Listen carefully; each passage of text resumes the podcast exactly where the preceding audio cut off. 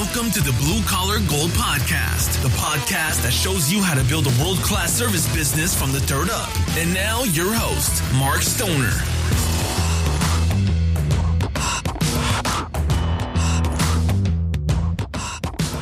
Hello, and thank you for joining me back again this week for the Blue Collar Gold Podcast. It's a true podcast this time. It's not a recording from the other live show. And uh, thank you for being with me this week. I just returned from the International Chimney Sweep Festival in Italy. Uh, it sounds like it's a false thing, but it's a real thing. And it's just a magic event. This year was the fortieth anniversary. It was bigger than ever. And we had an amazing time. Got to take my wife, my daughter, and one of her friends. Didn't get to take my son this year. He was busy, which I always enjoy traveling with the family. But we had a great time. And um, funny thing, uh, one of my podcast listeners, Emily from Wales, found me in the crowd and came up to me and said hi to me and introduced herself. And it was, to me, it was a magical moment. It was so great. And um, she had written in a letter that I read on the show. It was episode eighty-two, and how the podcast and some of the things had helped. And then she also knew about our chocolate company, and she met Evan Peep, and it was a really fun moment. Then we ran into her again at the end of the parade. I asked her to be on the podcast. Emily, if you listen to this, I still think your story would be really good from uh, from many aspects, from being in another country, being a female chimney sweep, being a female business owner. And she was nervous to do it, but I hope she will take me up on it, because I think people would like to hear, you know, what other people are going through, what they're trying to do. And especially, you know, being a woman in a very male-dominated field, uh, I would love to hear from her, because we need more women in this field if they so desire. So it was a great, it was a great event, and I recommend anybody in the chimney business figure out how to get over there and see that at least once in your lifetime. Italy is magical. I love Italy, and there's so much to see and do over there, so I highly recommend it. On another note, I'm back for a few days, then we go to Austria for the European Chimney Sweep Federation. Some people that are in this uh, delegation stayed over there. Chuck Hall mainly stayed over there after Spatscomini, and he's just gonna. But I was away so long, because we did a we did a trip before to the F one race, so it's been really fun, living the dream, living great life events. Uh, I did go to the F one race in the Netherlands, and man, those Dutch people are crazy and, and a lot of fun and nice. But coming up, and um, I'm not sure how many more years I'll be asked to do it, but um, I'm one of the U S delegates to the Chimney uh, Federation for the U S over in Europe. So we go represent the U S and talk, and sometimes we teach and we learn, and we um, you know, show our best stuff. They show their best stuff, or just talk business. We're really guests of their association, but it's fascinating. Have a lot of lifelong friends over there, and I look forward to seeing them shortly. So with that being said, um, I wanted to talk today about seven uncomfortable truths. And I was reading a, an article about it. I think I was even watching a TikTok about it, about some of these things and putting them together in something that I think is accurate, because, you know, I'm about fifty, fifty-six years old, and, you know, things are, health is still good. You know, life is really working out, and, um, you know, got a lot of, a lot of the things that, you know, I did in my younger days and put in place are starting to work. They are working, and they are making me have a different life than, you know, I did not very long ago, because all those things that you put in place that people don't think are going to work, people tell you not to do, you don't even know if they're going to work, they take a long time to work, start to work. And I'm going to talk about that being one of the things that I think people,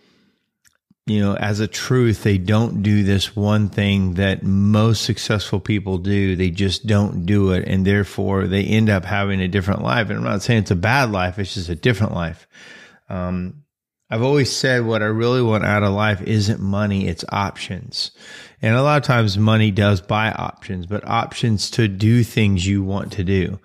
And even if you're working a job for somebody else, that is, there's options, there's things you can do. And I want to talk about that a little bit.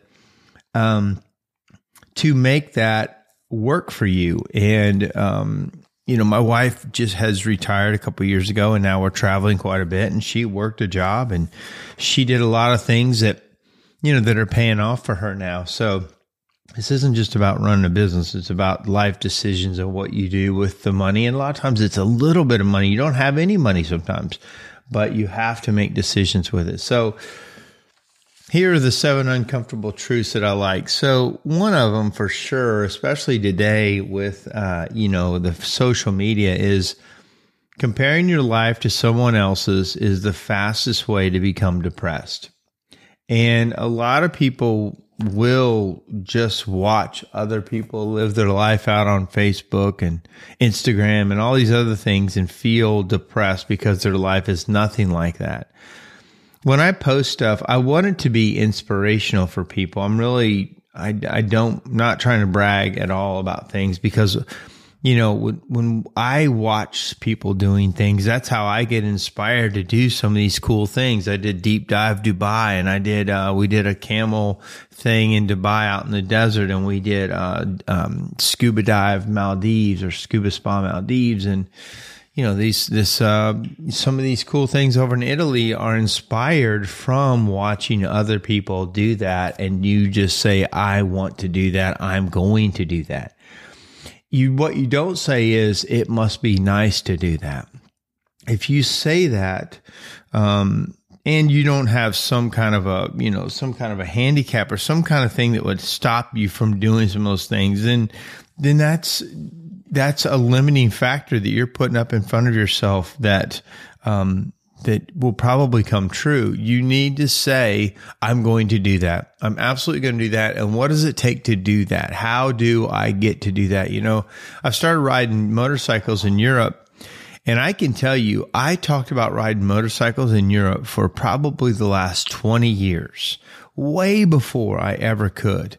Um, I was in my B N I meeting, Business Network International, and they always, when you do a ten minute presentation, they ask you, you know, what's something people don't know about you, or what's one of your burning goals? And I have said it for years. I want to ride a motorcycle all over Europe and, um, and see that. And man, it's finally happening. I rode a motorcycle in, in, uh, Italy, in the Dolomites a couple weeks ago. I got to go Germany, Switzerland, Italy, Austria uh, last year. I'm getting ready to ride in Austria again.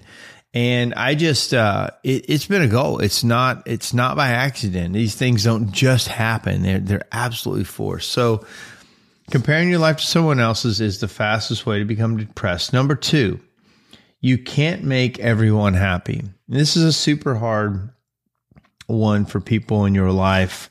Um, You know, there's, there's many times, you know, that you, you, you know, you can't make someone happy. You have to let them go. You have to let them be mad. You have to do what you have to do. Now, I'm not saying be stupid, and I'm not saying if, if somebody wise is giving you good advice and you're like, well, I can't make everybody happy, I got to make myself happy. That's, that's not what I mean. But, you know, sometimes I remember when I first moved to Nashville, my mom was super against it, you know, in Indiana. She wanted me to stay in Indiana because I was taking care of her. She wasn't very well, but I knew she would be okay. And I knew I couldn't stay in Indiana. And I know my brother, at the same time, she did not want him to join the military.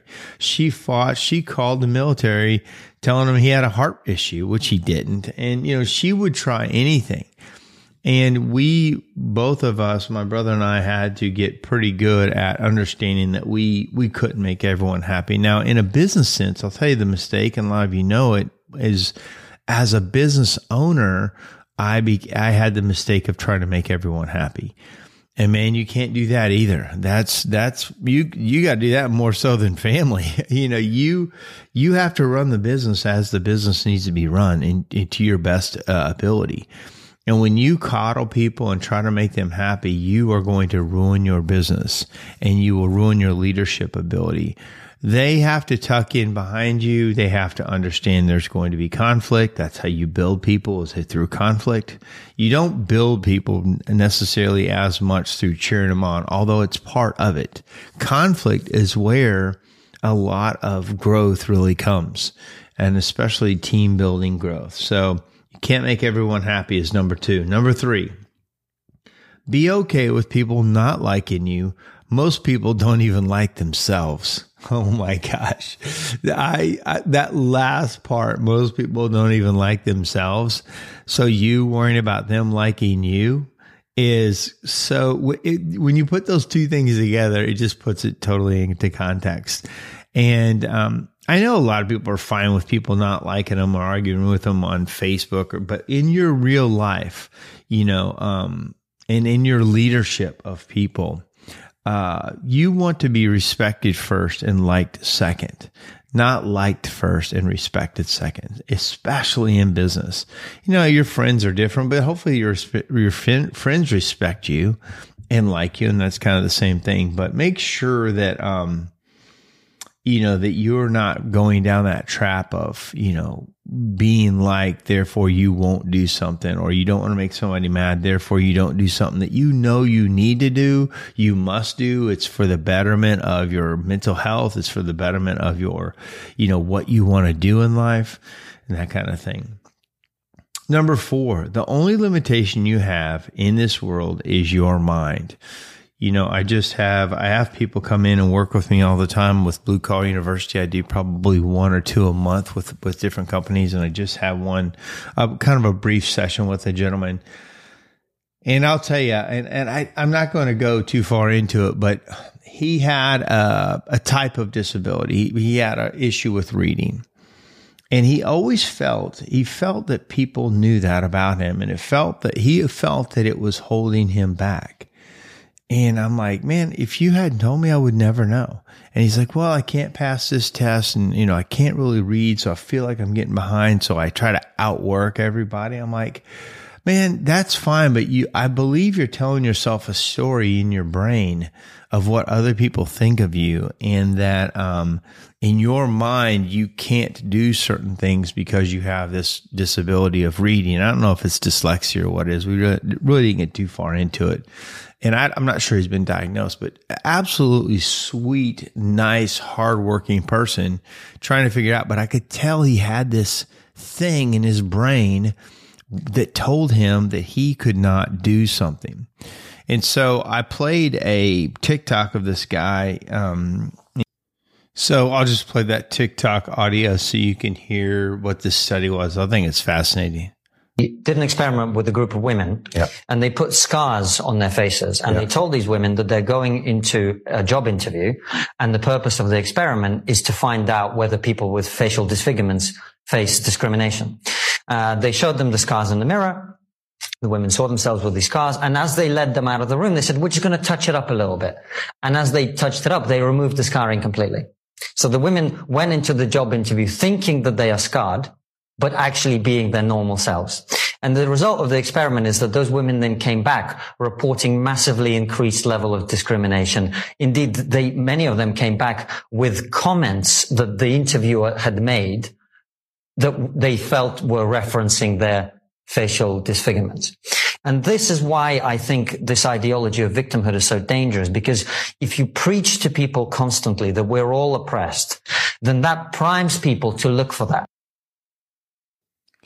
Man, that is so true. You know, a, lot, a couple of years ago after the George Floyd thing, I was on a, uh, I was on a interview with one of my friends, uh, one of my black friends, Tiffany Largie, and, you know, her and I got into kind of an argument or a discussion about that, about racism. And I, and I was saying that, you know, um, it's like me looking for chimneys. I, I am just wired to look for chimneys. So I see them everywhere. And I think they're such a main part of the house, and most people don't even care about them. And and I think when we prime people to think that way, back to the topic, not to get political, but, you know, the only limitation you have in this world is your mind. And that is absolutely uh, like we were riding, we were riding motorcycles in the Alps, and you can see people that don't have arms and legs riding these bikes up these mountains, and these people that are just fearless doing anything, and they just don't let things sit in their way, in their way where perfectly healthy people let anything, can let anything sit in their way. So, all right. So number five, the biggest dream killer is your addiction to other people's opinion. So to me, when I look at my own, um, you know, my own journey, my uh, other people's opinion can be people that you really love, care about, they care about you. And I, I always say, my dad told me not to get in the chimney business. His opinion was, he knows a guy that sweeps chimneys and he's broke. Um, he, and then, you know, I see these opinions of things come up a lot. And I just had to tell my dad, Dad, I know I can do this. I don't care what this other guy did or didn't do. That doesn't really affect how I'm going to do it, what I'm going to do, how I'm going to see it. And this is one of my favorite things, is that be careful who you listen to, especially like on the internet. I watch some of these chat things and some of these guys say stuff and they act like they're authorities. And, um, what you really need to do is, if you're listening to somebody, go one step further and say, do they have the business that I want, or the life that I want, or the respect of people that I want? And some of these guys giving advice aren't that good at it, but you don't want to argue all the time. I don't want to. They have, a, a, you know, they have these opinions that are theirs, and they are their opinions right now. Some of us have been in business longer. We know that those opinions and those thought processes change over time, but you know, you don't want to discourage people. But the best thing you can do on that, again, is don't let someone else's opinion kill your dream. There's some families and some friends and people around you that will absolutely kill your dream. You know, rich people won't be, aren't dream killers of people. That's not, you know, multimillionaires. Th- those people in my life are the ones who cheer me on the most, want to see the best. They want you to go and try and, and do stuff. That's, that's not the people that hold you down. The rich people, the super successful people, they'll never hold you down. They want you to, to go for it, for the most part, that I found. It's, it's the other people in your life that aren't that successful, and they want to make sure you're not that successful too. So the next one was, well, actually there was a saying in here that I thought that was interesting. Um, Winston Churchill, I believe, is who said this. He says, in your twenties, you care too much about what other people's, about other people's opinions of yourself. In your forties, you finally stop You stop caring about what other people think. And in your sixties, you realize nobody was actually thinking of you in the first place. And that is, you know, I guess that's, you know, everybody calls us boomers, and I'm, I'm Generation X, but you know, we are, we're hitting those, uh, that area, and, and we don't care. We're surprised how much younger generations care about feelings and care about, you know, this sensitivity thing that we, especially now as we're older. I think when I was younger, I was probably more sensitive. So it's not just a generational thing. It's just an age thing. But man, you realize that that, that you know, nobody's thinking about you anyway. Nobody cares that much about you like you think they might. And so I like that Winston Churchill quote. Um, so this was the one I was kind of getting to at the number six, and it's not about how much you make. It's about creating, um, it's about creating other sources of income for yourself. So it is about saving, but it's about, you know, a couple things. I think it's a fallacy to think that, okay, I'm going to work forty plus years.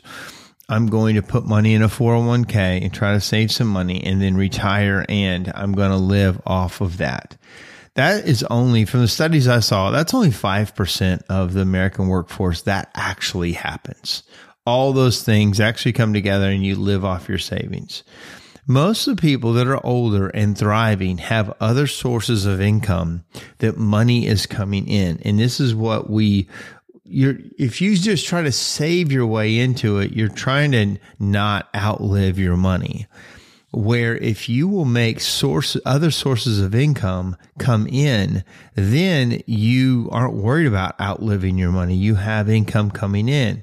So, you know, the easiest main way to do that is through real estate and rental income and other types of income, multifamily housing.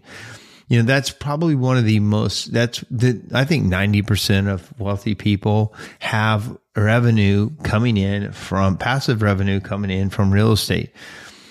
I know that real estate is even harder to get into, but if you're with a group of people that you may be in the same boat, maybe you could form something together and pool your money and get off the ground and get a piece of property that starts to work. Because, you know, I'm not a res- I'm not a real estate expert, but the dollars work multiple ways. You know, when you put money in, you not only get equity in something that should be growing in value, but then you also get income coming back from it into your account. And, you know, I can tell you, we, we try to buy, you know, in the last several years, we were trying to buy a property a year, basically. And, um, that's how we, you know, one of the ways to build wealth, we have Airbnbs, and so, some are, are the long-term rentals or Airbnbs, um, and I'm getting ready to build another building for Ashbusters. And so part of our long-term strategy is doing that. I remember hearing a guy, a military guy, it was a, his strategy to, to retire was to, he would jump, you know, he would be located in different parts of the world, but he'd buy, he'd try to buy a house a year. And for thirty years was his plan, one house a year, and then flip it, you know, take the money and flip and, and leverage the equity into more and more houses. And then, so I think he was going to retire at forty. And then his plan was to sell a house a year until he, you know, he had thirty years of house selling to do. And I thought that was a really interesting way to have a plan using real estate to get in and then back out of it, kind of funding your own retirement. I thought that was an interesting idea. So anyway, on number six, it's not how much you make. It's about creating um Uh, other sources of income. There's uh, also The Wealthy Barber was an old book I read a long time ago about saving and then creating income. And clearly one of the main books to read on this topic is Robert Kiyosaki's Think and Grow Rich. Oh, no, not Think and Grow Rich. I'm sorry. Rich Dad, Poor Dad. That's Napoleon Hill, Think and Grow Rich. Um, I do want to have an episode on books, books to read. I think I'm going to have one of those coming up. But, um, Anyway, uh, that is, that's the best advice of these seven things. That's my favorite one of don't try to save your way into retirement, because you would need, I mean, I, I think some of the latest numbers you need is about four million dollars. Most people, re, when they come out, they have a couple hundred thousand dollars in their four oh one k, not nearly enough to do anything with. So why not set it up while you can to have a really good, you know, last section of life, you know, the last third, so that you have health, you have money, and you have, you know, options. The last uncomfortable truth was this one. The most dangerous addiction in the world is comfort. And I've said this a long time, that that being comfortable is the killer in most business guys. Even when they get to some level of success, they take the foot off the gas. They, they, they really check out of their business.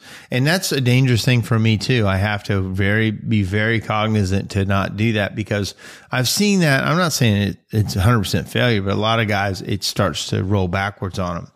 But in this case, you know, this uh, author made a point. He said, people that are living your dream life aren't smarter than you. They're simply better at overcoming their fear of taking the first step.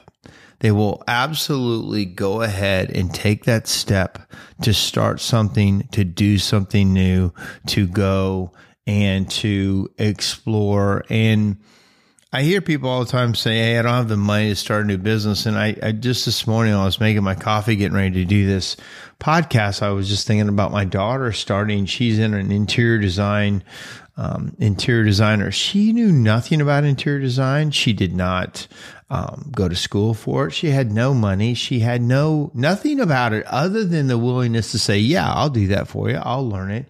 And man, she's had to learn some hard lessons, but I think this week she signed hundreds of thousands of dollars in contracts for um, multiple commercial units. Like she's been doing hotels, she's been doing restaurants, going in and redoing it. She's consulting on things, getting paid to just give people ideas. I'm telling you, she started it with zero dollars and nothing but the willingness to try.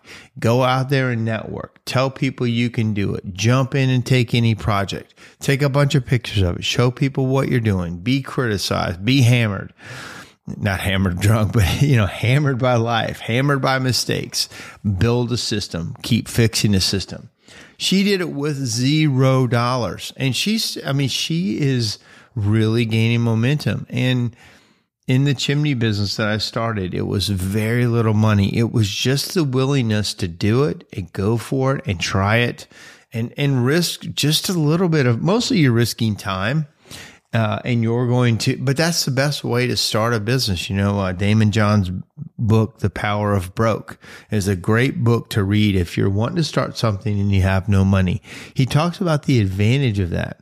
Uh, you know, he's a guy who started FUBU, and he just started, he got a t-shirt, you know, printer, and started selling t-shirts at events and, and doing that. And I looked on Amazon because I think I'm going to start printing our own t-shirts for my businesses. I think I'm going to just start printing them at our place because it's such a pain to order shirts and all this. And you can get a, a pretty nice setup for under five hundred dollars from Amazon. And I think we're going to try just doing our own stuff, but that could be its own business. You know, I bought a, um, a laser cutter thing one time called a Glowforge. And it was for my chimney business or for my chocolate business, but we didn't really use it much. But my sister-in-law uses it. It's a pretty nice laser cutter. And you could make a business out of that. Now that's a six thousand dollars machine, but I'm telling you, well, the business I bought for powder coating, the guy started it in his In his kitchen. He had this little bitty booth, like literally like, you know, three by three booth to spray something. He bought a gun for a couple hundred bucks on Amazon.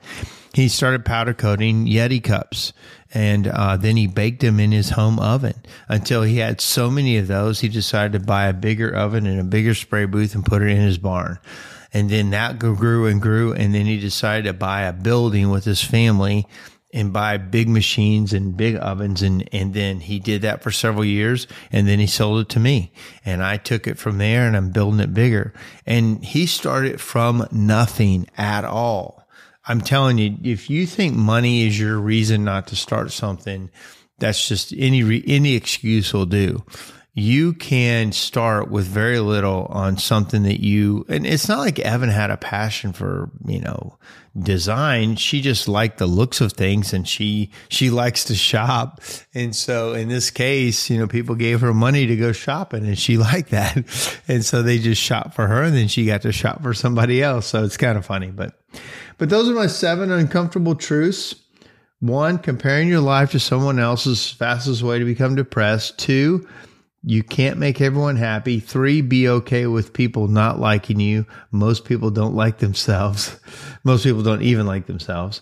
Four, the only limitation you have in this world is your mind. Five, the biggest dream killer is your addiction to other people's opinion. Um, number six was it's not how much you make. It's about creating other sources of revenue and income for when you're not working. And number seven, the most dangerous addiction in the world is comfort. And if you get comfortable, you're pretty much done. And uh, stay a little bit uncomfortable. Keep a little pressure on yourself. As uh, the same, as Wes Bernie, who's the manager of my powder coat operation, his dad always used to say that.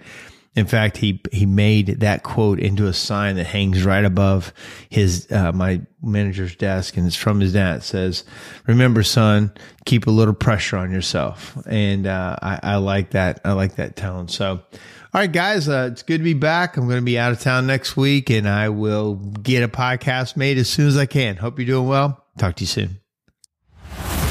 Thanks for listening to the Blue Collar Gold Podcast. Please subscribe on iTunes or any place that you listen to podcasts. More information is also available at mark stoner dot com.